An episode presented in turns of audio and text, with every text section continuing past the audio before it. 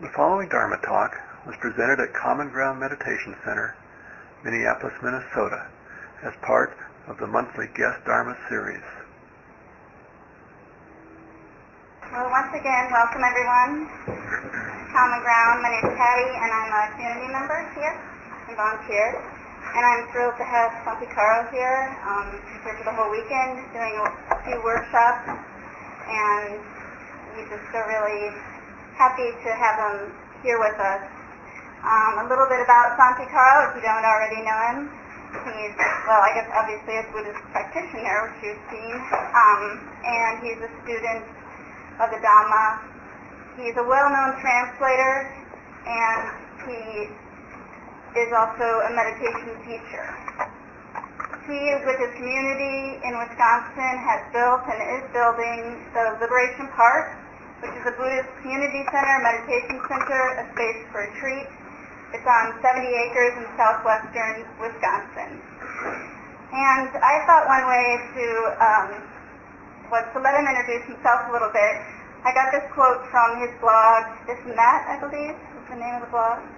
Um, and this is from January this year, the 31st. I see myself as someone who delights in exploring and talking about Dhamma, both as recorded in the suttas and discovered within living.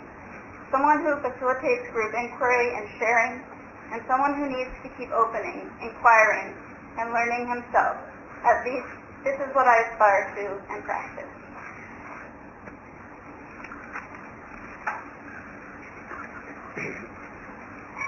that that blog post was about resuming teaching um, and some of my ambivalence about being a teacher.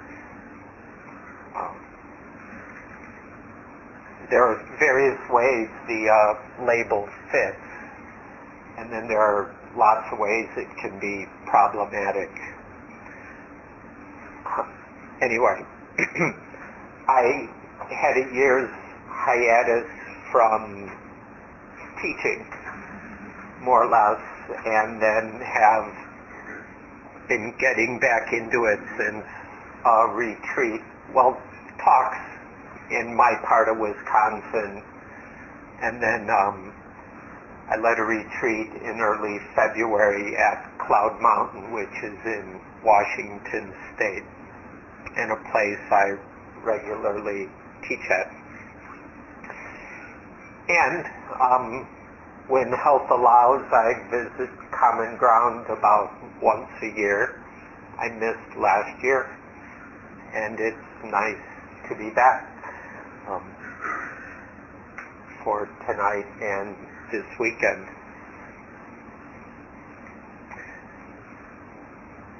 The topic tonight is patience or patient endurance as a response to when life turns into samsara. Traditionally in Buddhism, as well as other traditions from India, samsara is generally understood as the cycling around in birth or and death and more birth and more death. And often this is conceived as happening in terms of lifetime. Like all of us here were born 20, 30, 40, 50, 80 years ago. And one of these days we'll be finished with this life and some folks believe then depending on your version of Buddhism, Hinduism, or whatever, you go through whatever and rebirth occurs. That's one understanding of samsara.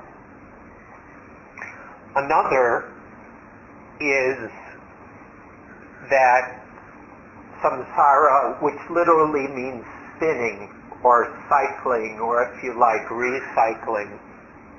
The re isn't quite there, but you know, it's a word we use these days.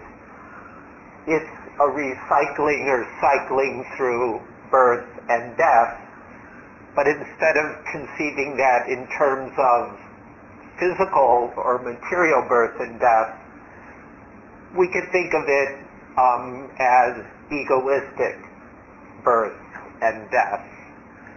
That whenever our ego structure gets stirred up, that's, if you like, an ego birth.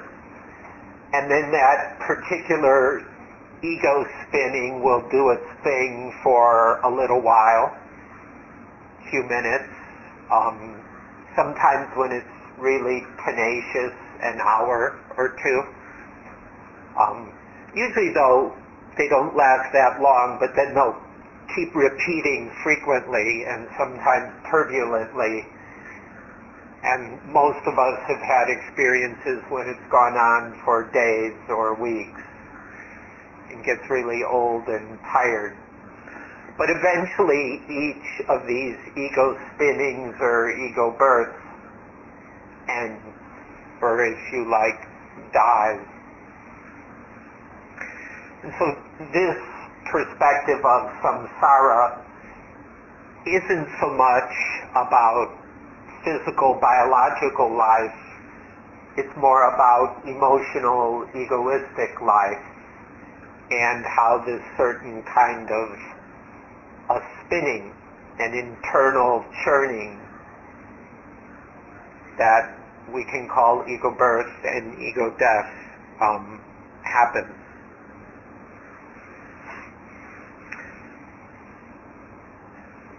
Tonight I'd like to focus on patience or endurance, forbearance, as a basic response to when we get sucked into or when we fall into or slip into samsara. And I'll be thinking mainly in terms of the samsara of ego births and ego deaths.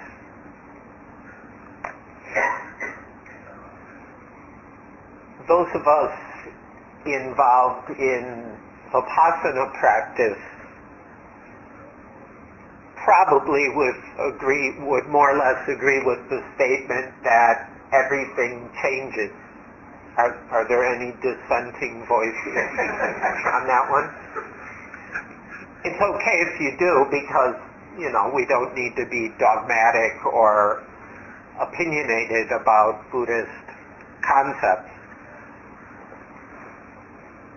But I think if we really pay attention we really cultivate mindfulness and observe the world around us and the inner world, it's all changing.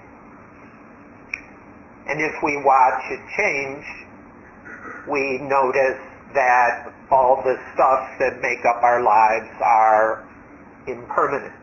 Um, in classic Vipassana teachings, impermanence is what Vipassana's about vipassana not as a practice but as insight itself.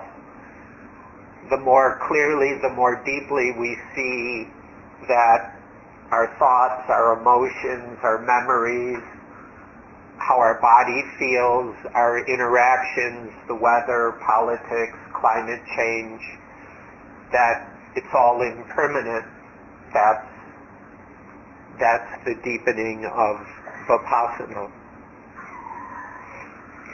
And when we see all these impermanent things interacting, we also have deepening aware, awareness of what some teachers call interbeing, or we could call it interrelatedness, interdependence.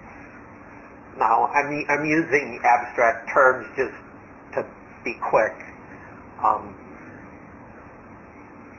but on some level, we understand this, at least intellectually, and as we continue to practice, we experience change, impermanence, how things in us are interrelated with things outside of us, how our body is is related to thoughts and emotions and vice versa. And so we we more and more directly experience the interrelatedness of stuff. At least ideally that's how it plays out. Yet, and this is why I'm talking about patience tonight, um, no matter how great some of our meditations or retreats or insights have been, or you know whatever wonderful books we've read or talks we've heard, for many of us there are plenty of times when we don't see the change. Or the change we see is the change we don't want. And so we're not really seeing it. Or at least we're not seeing it very deeply. We're only seeing it enough to be upset and to struggle. So though we aspire to and practice a life grounded in mindfulness, insight, and compassion, there are at least occasional, if not frequent, times that we don't see. Insight isn't happening. Mindfulness is muddied or muddled or forgetful. And we get caught again in samsara. So patient endurance, I'd like to suggest, is a first level response. When mindfulness messed up, insight didn't happen, and the ego system, the ego structure, which by the way is a fabrication. It's, it's a product of memory, thought, social conditioning, and other things. And that fabrication gets stirred up again.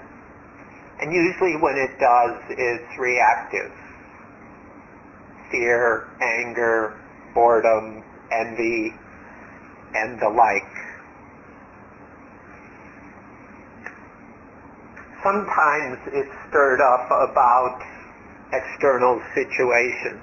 Uh, so I was listening to NPR on the way up here, and they were talking about, guess what, the Republican primary.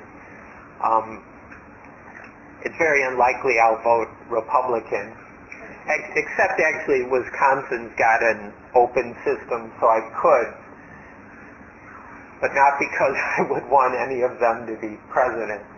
Um, I'm not saying that's the proper Buddhist attitude. It's my own uh, my own best guess. Have you, um, at some stage with this election or thinking ahead to the general election, gotten caught up? I have. Um, reading some stuff by one candidate who based, you know, uh, the stances on gay marriage are things I find repugnant or um, the idea that monogamous single family units are the only ethical way to live and everybody who doesn't by the way I'm married and monogamous but that that that's the only way that one can lead an ethical life. Um, to me, that's also repugnant. And then the economic policies. Uh, I have a very personal stake in um, any attempts to re- re- repeal so-called Obamacare and all that. So there's plenty about the the blah blah blah going on, and unfortunately, it's going to continue till November. Uh, and it's easy to get caught up where my personal stake or my personal opinions can become my disgust or my anger or my fear. Anybody else get caught up in politics? Okay, most of you don't. Well, congratulations. but uh, I'm either honest or stupid or both. But I um, I can get caught up. Or um, when I got close enough to was to Minnesota, I heard about the new uh, scheme to build a stadium for the Vikings. Now, as a Bears fan, I could care less. but anybody here get worked up about that? All the money being spent by the state government or the city, supposedly to provide jobs, because we know everything. That's the only thing that matters is the illusion of creating jobs. Uh, or um, in Wisconsin, we have our recall elections coming up. They just set the dates. My um, my state senate district already had a recall, and um, but there's going to be another round. Or if we maybe look closer to home, are there times when at our office or I'm sure in this room there's a wide varieties of job situations and places of work. Do we ever get caught up in office politics?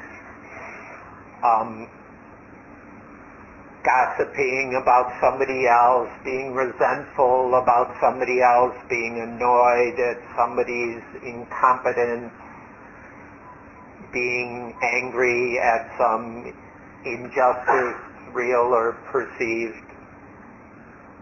To me, that's another samsara. Or it could be family stuff, extended family, or the nuclear or whatever kind of home unit we're part of. Are there times that our our ego system gets stirred up with that? Or when I conceived of this topic uh, early this year, late last year, I thought of talking about endurance because it was a big deal for me last year in which I spent a lot of time um, at the Mayo Clinic, inpatient, outpatient, chemotherapy, scans, blood draws, this, that, and patient endurance came in pretty pretty handy. So I was thinking, well, that's a whole nother samsara the the discomfort, the pain, the frustration, the fears, the anxiety of serious illness, or even not so serious illness, and aging, or a close friend at the same time, a close friend's mom was slipping further and further into dementia. And so watching that and that can be another kind of samsara. Maybe it, it doesn't have to be, by the way, but these are situations where it's real easy for the angry me or the frightened me or the worried me or the the me that doesn't know what to do and is upset or spinning with that. Or my current latest uh, challenge is health insurance purgatory. Uh, the cancer treatment went pretty well now. Um, it's dealing with the insurance companies. And I have to be real careful to use um, proper language when speaking of them. But uh, it's, it's a real trip. So these are some external scenarios I thought I'd mention, figuring you ought to be able to relate with at least one of those. Though from your faces, I can't tell most of you are just kind of sitting out there like Midwesterners. Um, it's the same in Chicago and Wisconsin. it's different in places like Brazil, by the way. Um, so hopefully you can um, recognize similar things in your own life and perhaps recall when you got stirred up, worked up, upset, and were spinning with these kind of life situations. And by the way, we could spin with the happy ones too. Um, like for the Vikings fans, remember how happy you were when you got Brett Favre? At least some of you were. And I was in, I was new to Wisconsin at the time, and the poor Packer fans. it was um, interesting. So, so that's a whole nother peculiar kind of um, samsara. There's a discourse in the middle length discourses, or the Majjhima Nikaya, called All the Asavas. Uh, different translators will render this word as outflows, eruptions, taints, and for today I'll use fermentations. The asavas are an aspect of the broad category of defilements, things that tarnish. The word for defilement means that which tarnishes or pollutes the mind, the heart. And asavas are an aspect of that broad category that are understood to lay deep in, in the lower strata of the mind. In early Buddhism, there wasn't a concept of the unconscious. And remember that only came into Western psychology with, I believe, Freud or maybe a little before him, no earlier than the mid 1800s.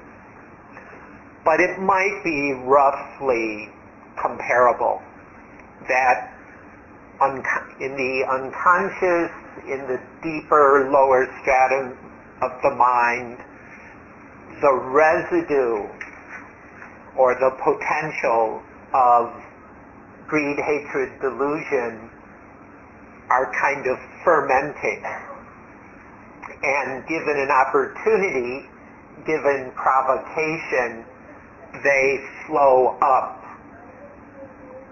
into consciousness and become consciously experienced reactions, such as anger, fear, boredom, envy, confusion. In this discourse, seven ways are offered for overcoming these asavas. One of them is kanti, Khanti, K-H-A-N-T-I, patient endurance, forbearance. And I'll, I'll use this as a starting point to talk about endurance. In this particular discourse and other similar places in the early teachings, patient endurance is seen as the appropriate response to um, this is not an exact quote, but it's pretty close. Sun, wind, rain, cold. So weather conditions that can be uncomfortable or even dangerous. And the context were was a very simple, um, newly agrarian society of 2,600 years ago and wandering ascetics who often lived outdoors in a semi-tropical climate. Probably didn't have to deal with snow, but they dealt with monsoons and winds and a dry season where it could get very hot and dusty. And patient endurance was seen because they didn't have air conditioning and central heat, that when the physical conditions one found oneself in were uncomfortable, you would cultivate your ability to put up with it, to endure it. The second set of examples are, were flies, mosquitoes, gnats, and crawling things. Scorpions, snakes, whatever. Um, and by the way, it's a reality in um, the little place where I was an abbot in southern Thailand. We had this one kind of scorpion that liked to crawl under our meditation mat. And so if you weren't careful to shake them out regularly, now if you left them, they'd just stay under the mat and um, leave you alone. But occasionally we'd, we would find pit vipers about this long under those too. So some of us decided it was a good idea to shake those out. Um, with pit vipers, patient endurance isn't a good idea. Um, prompt medical care is probably better. but although some of them, prompt medical care is not fast enough. So maybe say your prayers and get ready to meet your makers all you can do. Anyway, precautions, nobody got bit. But um, mosquito bites, gnats, um, and crawling things like that.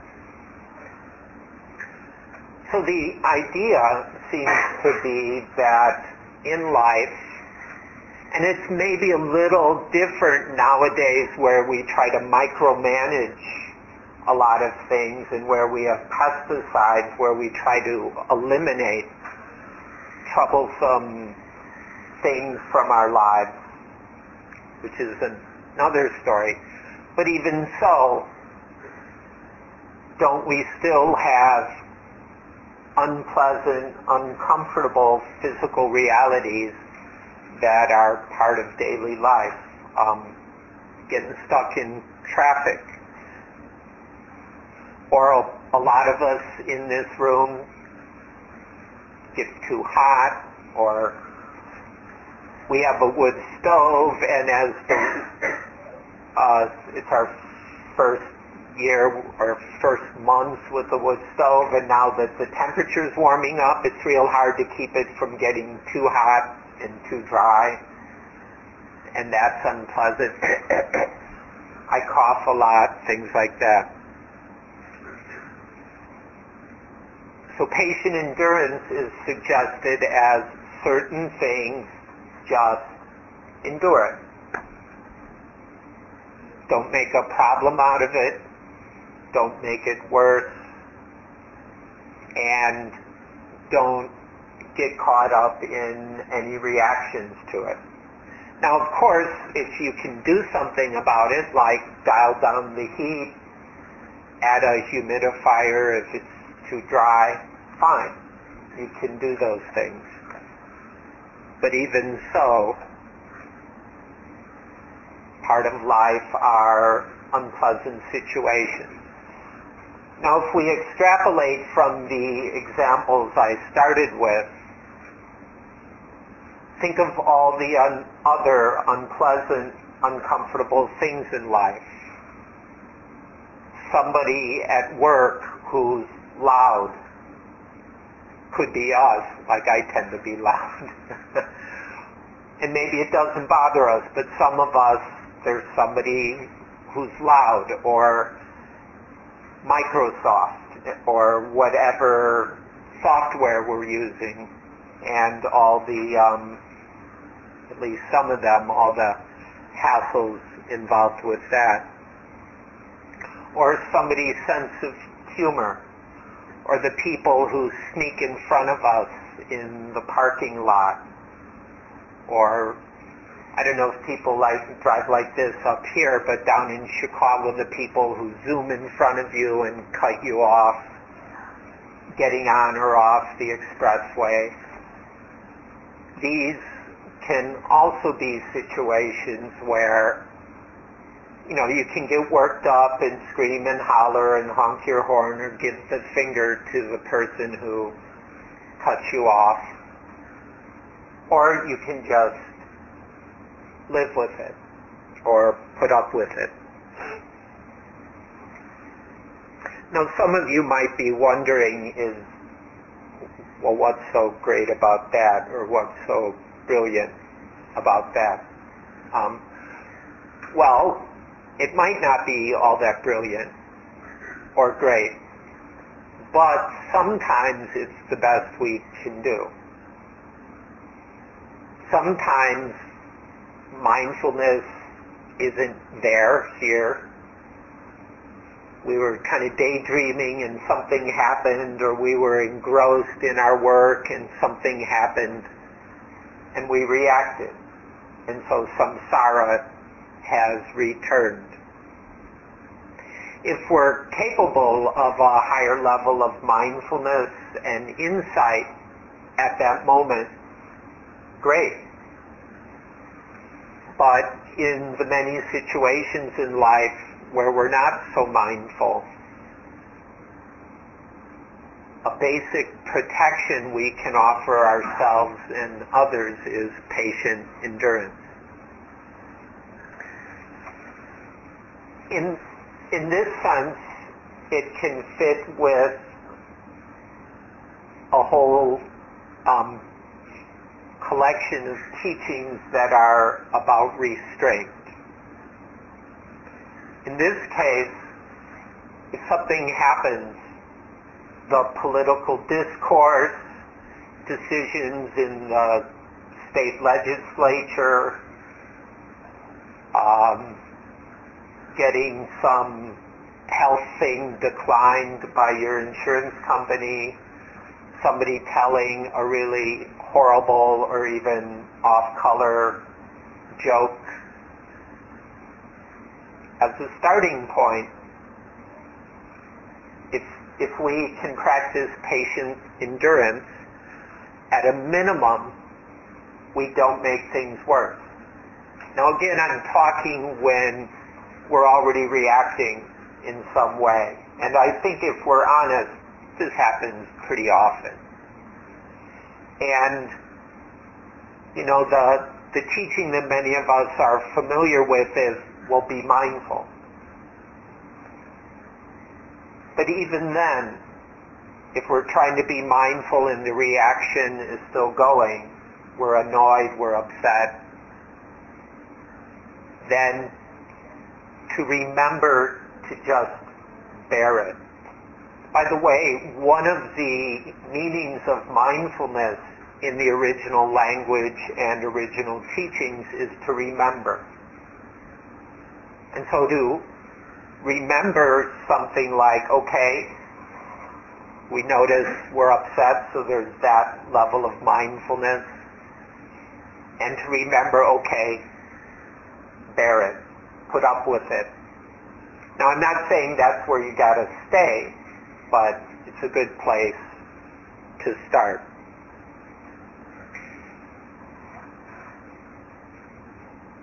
And then, if we're able to bear the situation and contain it with restraint and wait a while, and to do so, you might use something like the breathing. That's what I use a lot. When I was in the hospital being poked and kept up all night by uh, this and that, the breathing was a great friend. Because even when there's a lot of physical discomfort, you know, in annoying blinking or beeping equipment, or, you know, the blood the blood team would come on in at 4 a.m. and do their thing. And they're nice people, but you know, sometimes at 4 a.m. that you'd rather be sleeping.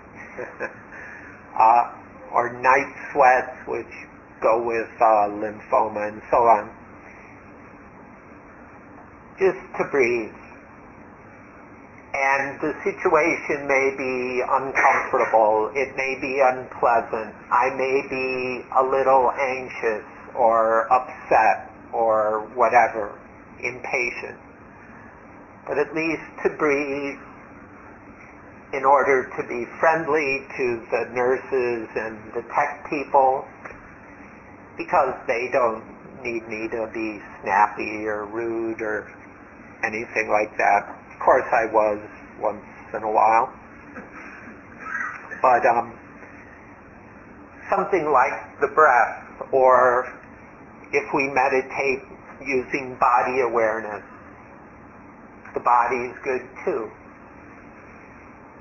To um, have some grounding and then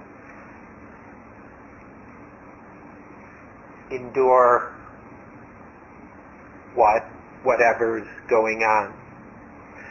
If we can do that and stay there for a little while, then it creates the context or opening for us to go deeper.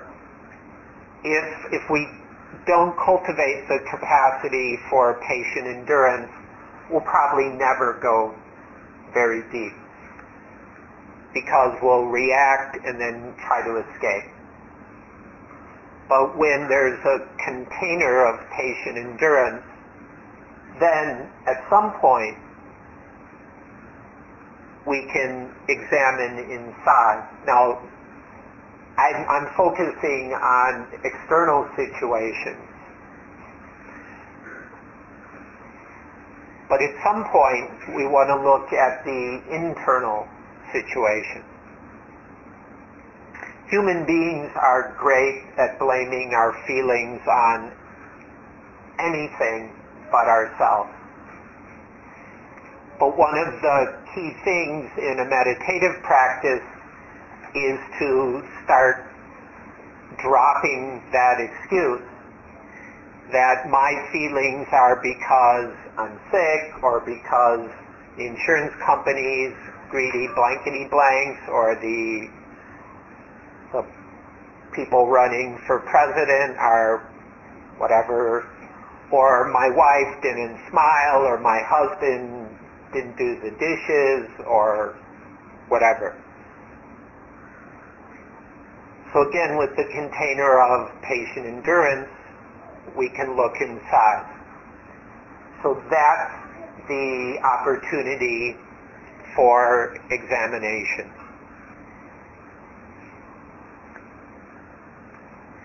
So we can check inside and instead of being focused on the external samsara,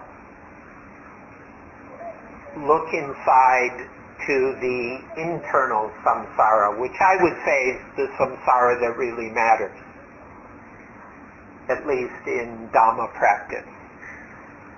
So to endure for a while not only what's going on outside, but our own reactivity. Now, if you're like me, you may not want to admit that you're reactive. I've been practicing, I've been teaching for I don't know how long. It's embarrassing. um, some of us have that expectation that I shouldn't, and I did, and I'm a failure, or I'm not good enough, or whatever. We, who knows what different sticks we can come up with. But again, whatever BS your mind starts tossing up, with patient endurance, you can just live with that for a little while and look what's really going on. Not, you know, you're tempted to to go along with the excuses, the, the rationalizations, the self-judgment, which by the way is more samsara, it's more ego birth. But if we can hold it for a while with patient endurance, we can start to see the reactivity with some clarity. We notice there's upset, there's discomfort. It may take a while to sort out, is this anger? Is it worry or fear? Sometimes we're angry, but it was triggered by fear. Um, is there insecurity? Is there jealousy? Uh, are we disappointed? We were hoping for something, and you know we were hoping for a certain test result, and we didn't get it. We're disappointed. What's going on inside? Without some restraint, it's hard to get there. With patient endurance, we can actually hang out with our own reactivity long enough to get some understanding. Of course, mindfulness is crucial, but mindfulness alone doesn't get us very far. But mindfulness with understanding or insight opens up some real possibilities. For example, acceptance. When we reach the level of acceptance, we may not need patient endurance anymore. We don't have to, we may have to endure the external situation, but internally, if we can relax and accept it, then the endurance isn't as much about our internal state. But it may still be required um, by the external stuff.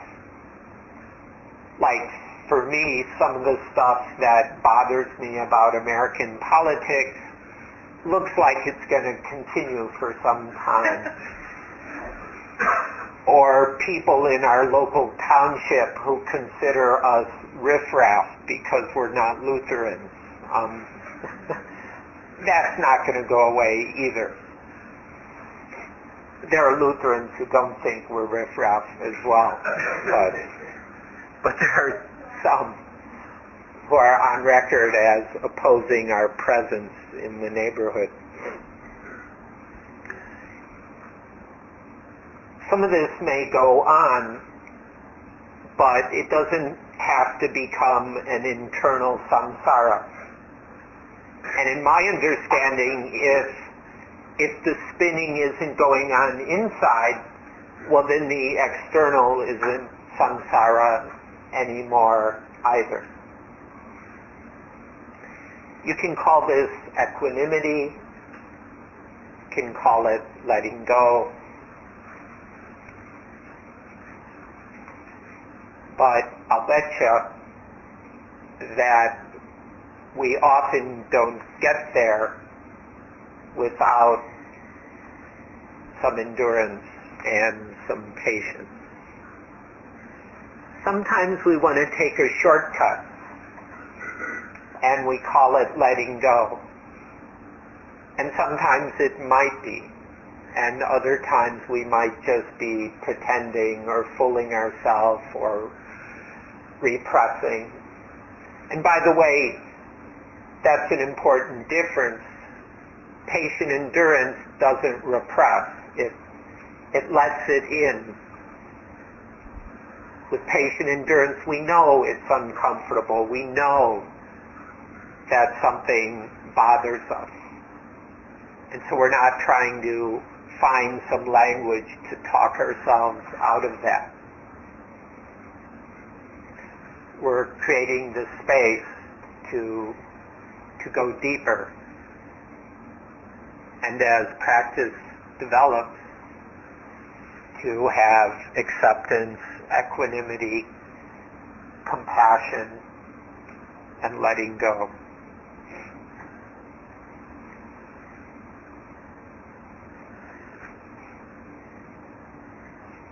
I'd like to close with um, a line from a famous teaching in which the Buddha is believed to have summarized what not only he taught, but what all Buddhas teach.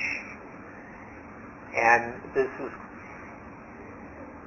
it comes in two parts, and in the second part there's a line, Khanti Paramang Tapo Titikkha. Patient endurance is the supreme spiritual crucible, or tapo or tapas in Indian thought is the spiritual fire. And perhaps in earlier times it was the fire for sacrifice. But for the Buddha, it was more the inner fire that burns up greed, burns up anger, burns up fear, burns up delusion, and the other reactive, egoistic emotions. Patient endurance, khanti, is the supreme paramang crucible or incinerator or spiritual fire for burning up defilement. And without defilements, there's no samsara. Now, you could take that in lots of directions. Some people think of it as far, far away in another galaxy, many, many eons, whenever. Um, but another way to take it is when we can endure to the point that we can accept and let go, the spinning stops. It's not about tomorrow or another lifetime. It, it's just whenever we let the spinning stop.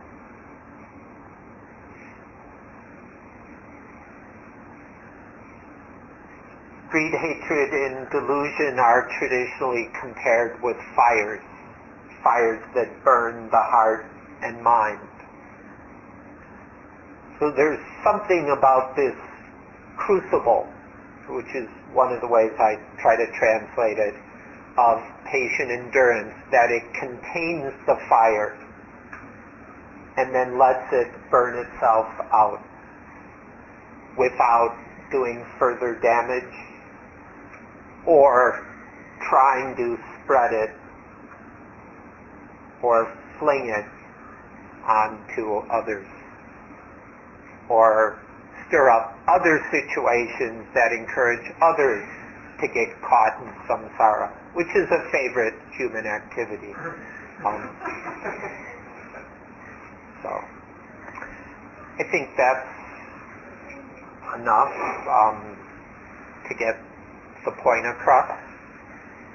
And perhaps you can remember the image of a crucible or incinerator that will cremate or burn up greed, hatred, fear, and delusion. In case that's something that you'd like to do with your life.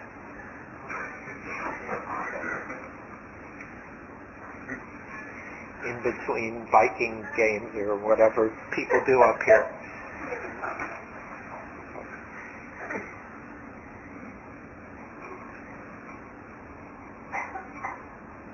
There's um, time, I believe, for responses, questions, rebuttals, comments?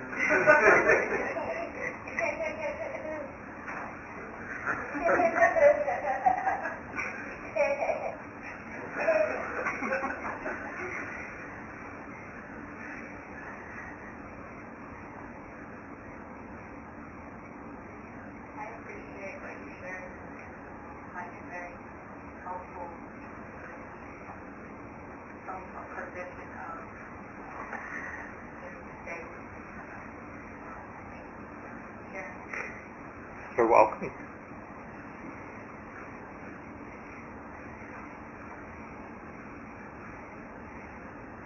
Yes?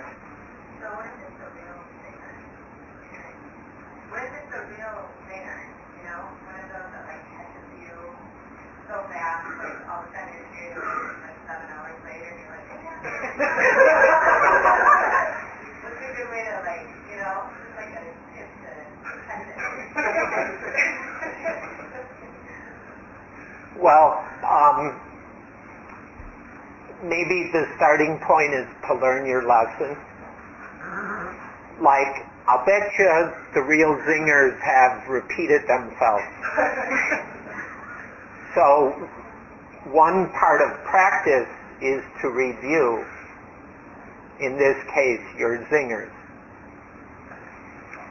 And you can do that kind of meditatively where you stabilize yourself internally, say using the breathing or whatever way you use to clear the mind and stabilize. And then you can recall the last time you got zinged. And, but hopefully now you'll do it with some calmness rather than get sucked right back up into it. Now if it happened 10 minutes ago, you might just get pulled right back in. But if you have enough internal stability, which is what is meant by the word concentration, there's enough groundedness, stability, clarity, you can kind of review what happened. And if you do that, you start to notice the signs or what were your triggers. You know, what happened that zinged you? And what part of you got zinged? Was it an emotional reaction or did you get into a debate? You know, this was said and then you countered with another idea and sort of got in an argument with it and that set you off? Or was it this pattern that goes back to your mom or dad or your little brother that hurts your feelings? And if you review, then you've got something to be aware of next time. And if we're cultivating mindfulness in a consistent way, such as fairly regular meditation, parts of each day where we slow down and do things mindfully, then we start to catch these signs. And when you catch those, then you don't have to get as completely zinged. So,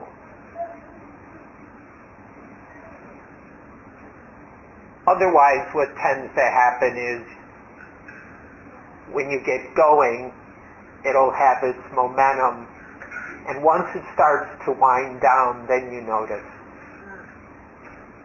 So it's kind of late. But that's, that's where you can start to learn from it. Like as it's winding down, there's still plenty of residue of being upset, whatever, whatever it was. You got your feelings hurt and you got angry or it depressed the hell out of you or whatever it was. Even if it's wound down a bit, there's enough residue you can feel it.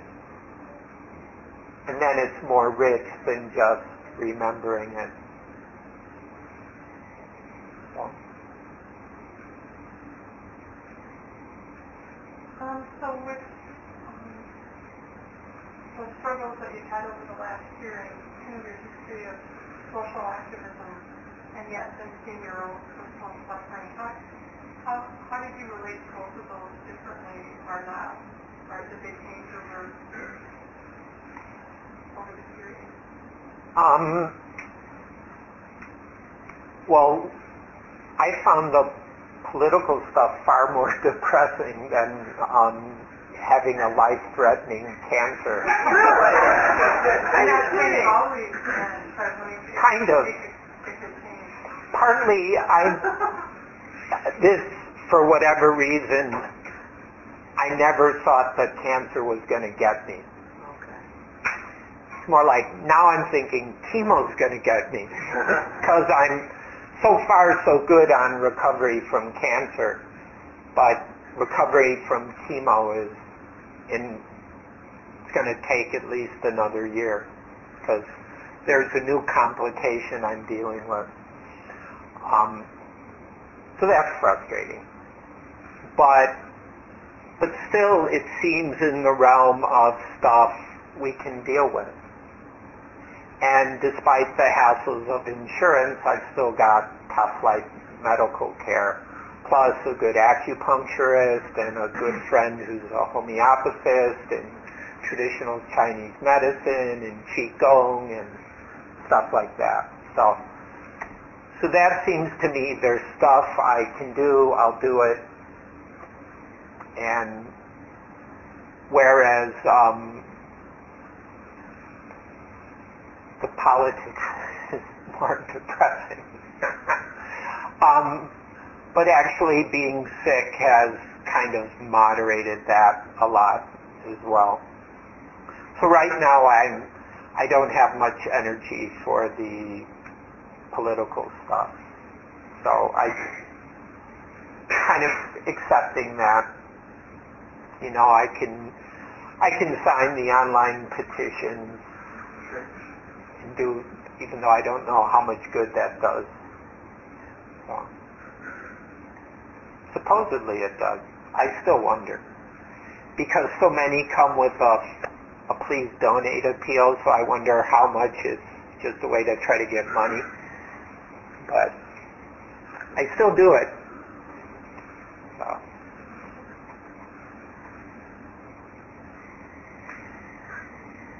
But the other way I deal with the social stuff is I do have a little energy to do some local stuff.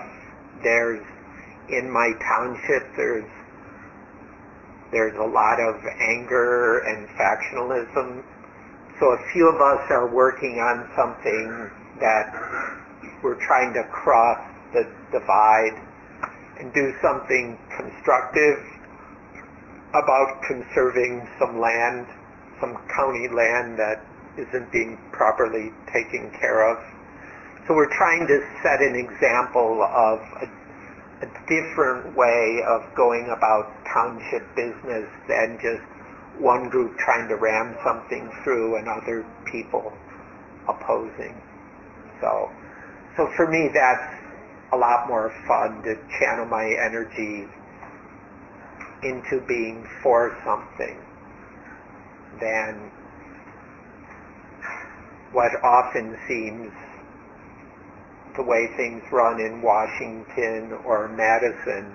You know, it's people like us and unless you have the time to really track an issue, we're always kind of behind the game.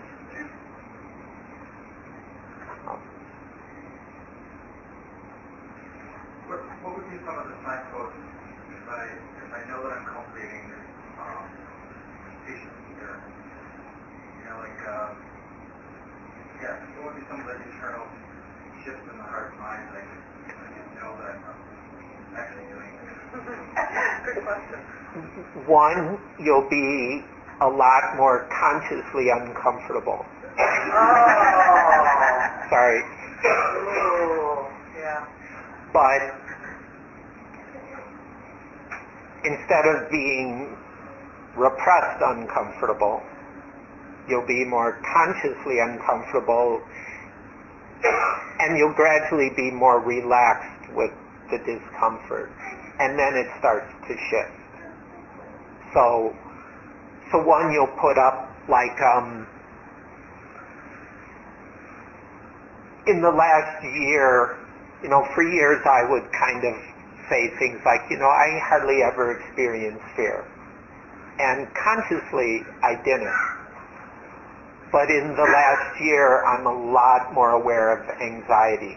And there are different possible explanations of why that is, but the part that's relevant to your question is, okay, there's anxiety. Maybe I know why, maybe I don't. But, okay, I can still breathe in and out. It's there. I know that it won't last forever. Sometimes all I need is a good meal and it goes away, or a good nap. But sometimes that's it's still it's still there. And so just to be aware of it,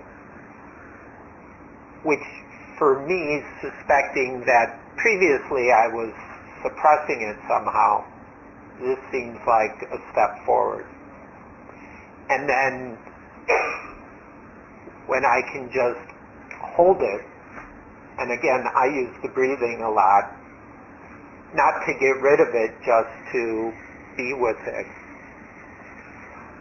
then gradually it's okay. And I'm sort of trying to see, is there a lesson? Is there something, you know, what understanding can come out of this? And with anxiety, it's still a work in progress. But, unfortunately, probably a, a big sign is more consciously uncomfortable. To add on to that anxiety, um, do you ever like see the second arrows or third arrows, and I don't know, can you stop them before, like let's say you're anxious and you go, oh, I don't like this, this doesn't feel good, and then you keep adding more and more, and you check yourself. Is it repressing when you say, okay, don't add anymore? In my understanding, repression is something's going on and you just try to push it out of consciousness. Mm-hmm. If instead you're not reacting, then it's not repression.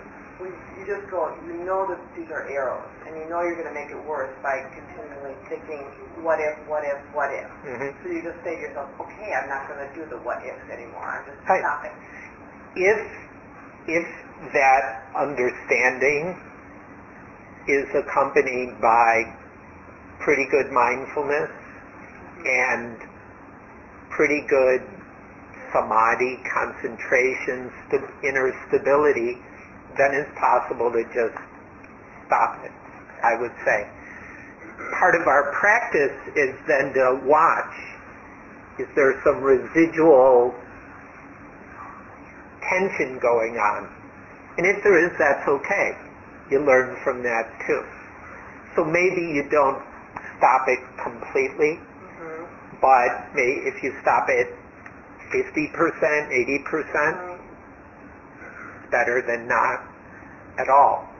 So we learn from our own practice what a real clean non-reaction is. Yeah. And other times it's partial. Is it, when I start, I breathe with it sometimes um, to try to get some equanimity around it, some spaciousness around it, so that the thoughts don't come so fast, so they don't spin so fast. Is that cheating? No? okay. The principle is if if it works, it works. And in Buddhism, the criteria for something working is it decreases unwholesome stuff and increases wholesome stuff. So if whatever you're doing, the, res- the result is nothing harmful is being increased and something wholesome is happening, then it's working on some level. I think, I got my answer. Um, some time ago, a teacher suggested, um, or a teacher was, was saying, I, from her teacher, she was told to spend a year in uh, metta or compassion and just stay with yourself. That was the prescription in her case. Um, Doing metta meditation right for herself. herself. hmm Yeah. And because she, she brought that to a, a retreat at night, and I took it and played with it and talked to her about it, etc. Um, what that has done for me is that where I where I where I get these problematic states or the zingers, um, I tend to use compassion. I'm, I'm thinking that I would use compassion or metta for myself in that spot. Um, it, it feels like grinding. It feels like it, you know to, to, to hold it, to bear it, um, isn't quite how I describe what I do, but I think it's wholesome and you know. Wait, do you want to comment? Um, I'm not backing away. I'm looking at it, but I'm looking at it with that with that piece. yeah, I guess, I mean, metta is kind of an, a stance or attitude of kindness. So if you can add that to the patient endurance, say it's even better. Or, but it's possible in some of the time with some of us that metta is a way to avoid chasing it.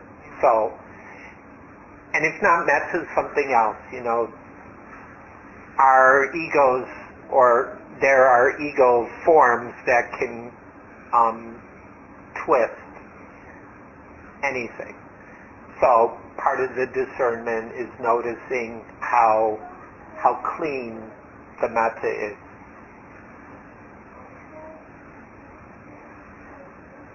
Or the compassion.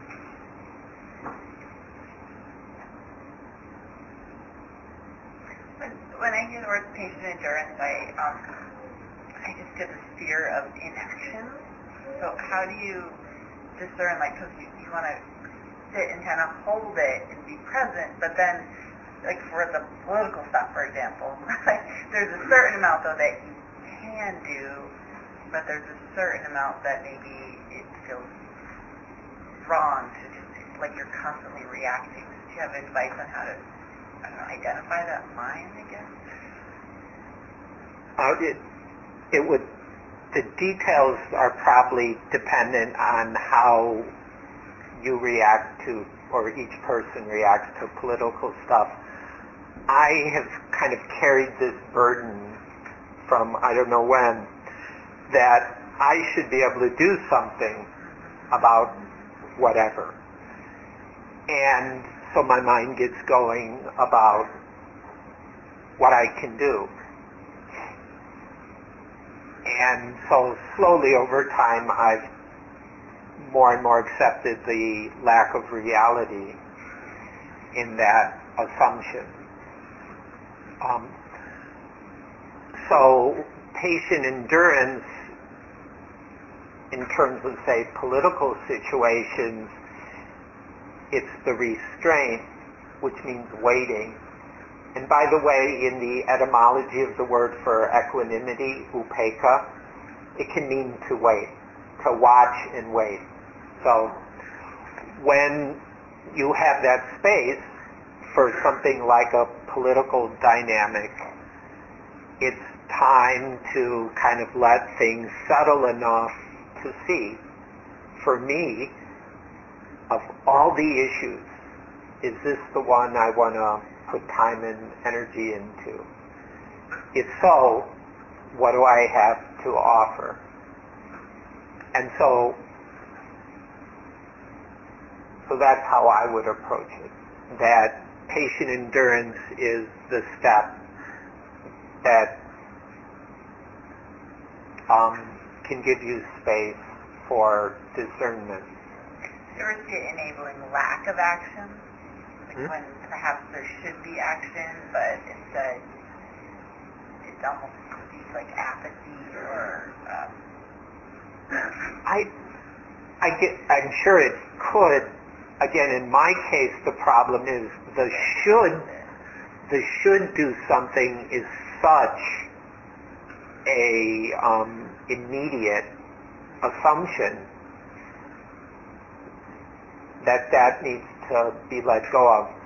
On the flip side, my experience is that when I can just settle down and be with something, and with certain situations it takes days or weeks, I can come to a sense of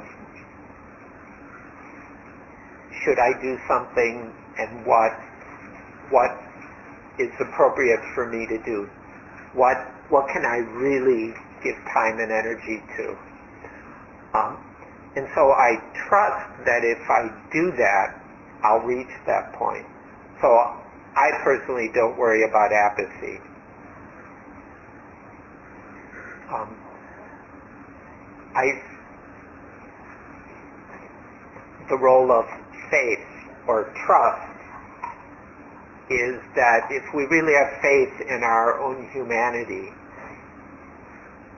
if we allow ourselves, we will we will be moved to make appropriate responses. So, so I I trust in that quite a bit because the other thing has just pushed and driven in in ways that um, weren't weren't that healthy.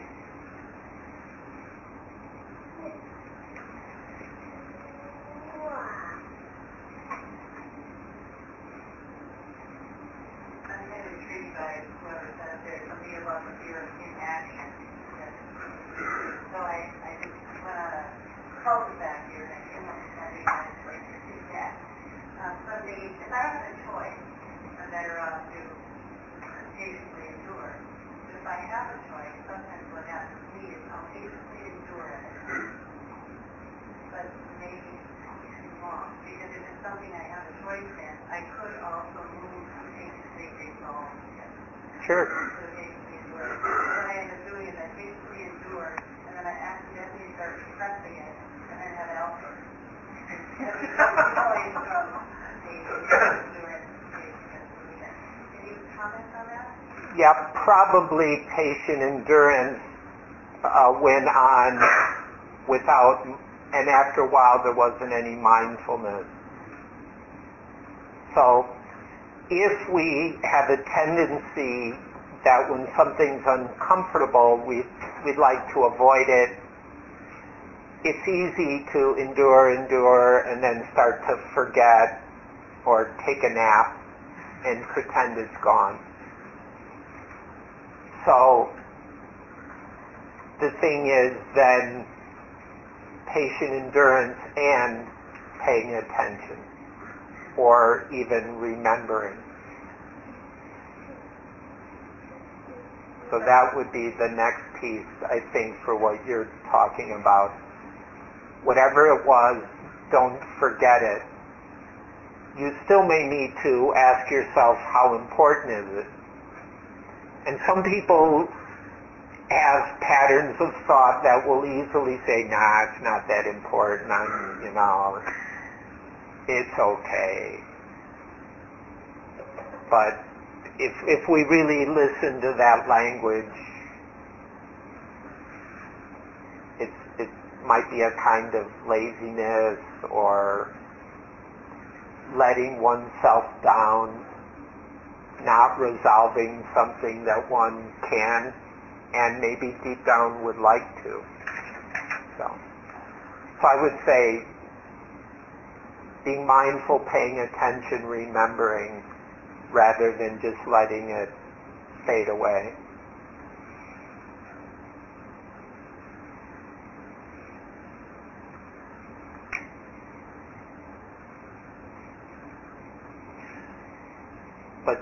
These kind of things are,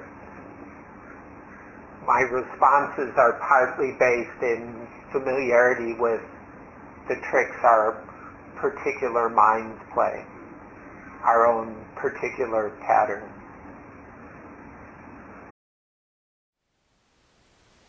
Thank you for listening. To learn how you can support the teachers and Dharma Seed, please visit dharmaseed.org slash donate.